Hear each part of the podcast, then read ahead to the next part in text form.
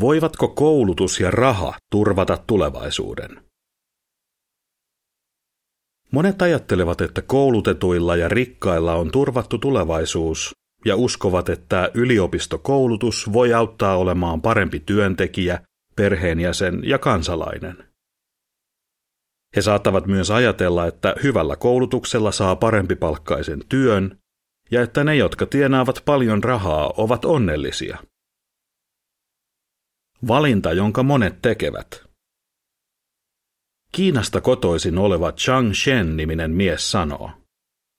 Uskoin, että tarvitsin yliopistotutkinnon päästäkseni köyhyydestä ja että korkeapalkkainen työ toisi minulle onnellisuutta ja tyytyväisyyttä.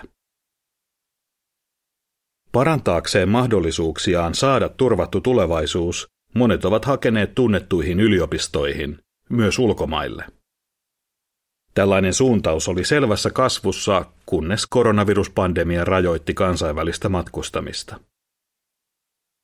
Taloudellisen yhteistyön ja kehityksen järjestön OECD vuonna 2012 julkaisemassa raportissa sanotaan, Kaikista ulkomailla opiskelevista 52 prosenttia on aasialaisia.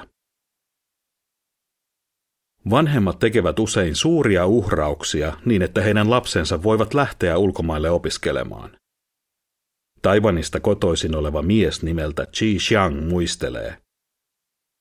Vanhempani eivät olleet varakkaita, mutta he lähettivät meidät kaikki neljä lasta korkeakouluun Yhdysvaltoihin. Kustantaakseen tällaisen koulutuksen hänen perheensä, kuten monien muidenkin perheiden, on täytynyt ottaa paljon velkaa. Mitkä ovat seuraukset?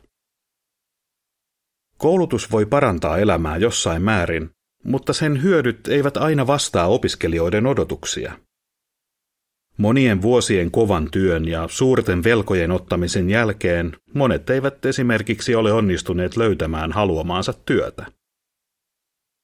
Rachel Muin kirjoittamassa Singaporen Business Times-lehdessä julkaistussa raportissa todetaan, että korkeakoulutettujen työttömyys vaikuttaa olevan kasvava ongelma.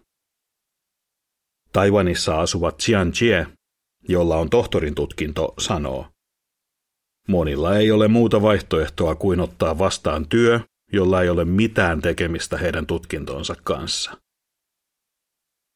Nekin, jotka saavat koulutustaan vastaavaa työtä, saattavat huomata, ettei heidän elämästään tullut sellaista kuin he olivat toivoneet.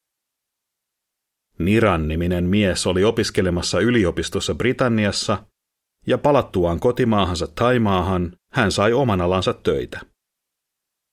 Aivan kuten odotin, tutkinto auttoi minua saamaan korkeapalkkaisen työn. Korkeampi palkka tarkoitti kuitenkin enemmän työtä ja työtunteja. Sitten yhtiö irtisanoi suurimman osan työntekijöistään, myös minut. Tajusin, että mikään työpaikka ei ole varma. Myös ne, jotka ovat rikkaita tai ovat saavuttaneet niin sanotun hyvän elämän, kohtaavat perheongelmia, terveyshuolia ja taloudellista epävarmuutta. Japanilainen Katsutoshi myöntää. Minulla oli paljon rahaa, mutta toisten kilpailuhenkisyys, kateellisuus ja se, miten huonosti he kohtelivat minua, oli turhauttavaa.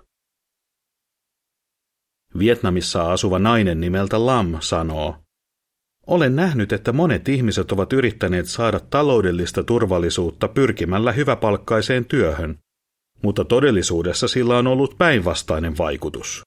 Seurauksena on ollut turvattomuutta, terveysongelmia, henkistä väsymystä ja masennusta. Tekstiruutu. Miksi koulutus ja raha eivät yksin riitä?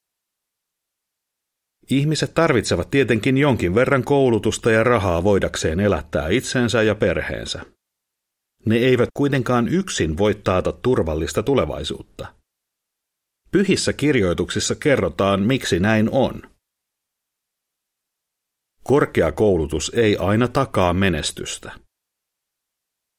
Nopeat eivät aina voita kilpailua.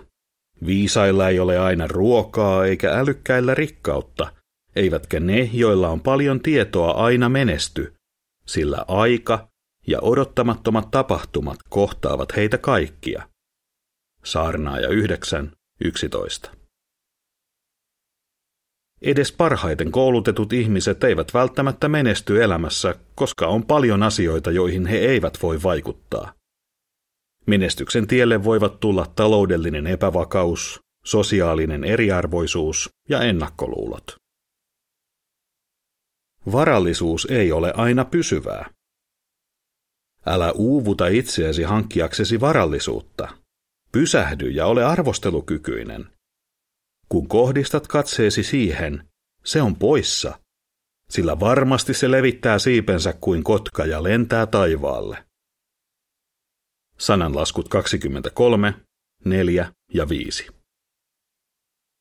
Rahan tuoma turvallisuus on väliaikaista.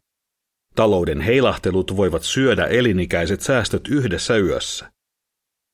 Luonnon katastrofit, kuten maanjäristykset, maastopalot ja hirmumyrskyt, voivat johtaa vararikkoon ja kodittomuuteen. Raha tuo usein mukanaan ongelmia. Rikkaan suuri omaisuus ei anna hänen nukkua. Saarnaaja 5, 12. Hongkongissa asuva Franklin on nähnyt näiden sanojen pitävän paikkansa. Hän hankki korkeakoulutuksen ja sai hyväpalkkaisen työn. Sitten hänet ylennettiin johtotehtäviin. Stressi alkoi vaikuttaa terveyteeni. Olin niin huolestunut, etten saanut nukuttua, hän kertoo. Lopulta hän oli murtumispisteessä. Aloin miettiä, miksi oikein teen tätä, ja se sai minut pohtimaan enemmän elämän tarkoitusta. Tekstiruutu päättyy. Franklinin tavoin monet ovat tulleet siihen tulokseen, että elämässä on tärkeämpiä asioita kuin korkeakoulutuksen ja rahan tavoittelu. Niinpä jotkut heistä yrittävät turvata tulevaisuutensa pyrkimällä olemaan hyviä ihmisiä ja tekemään hyvää toisille. Seuraavassa artikkelissa käsitellään sitä, takaako tällainen elämäntapa turvallisen tulevaisuuden.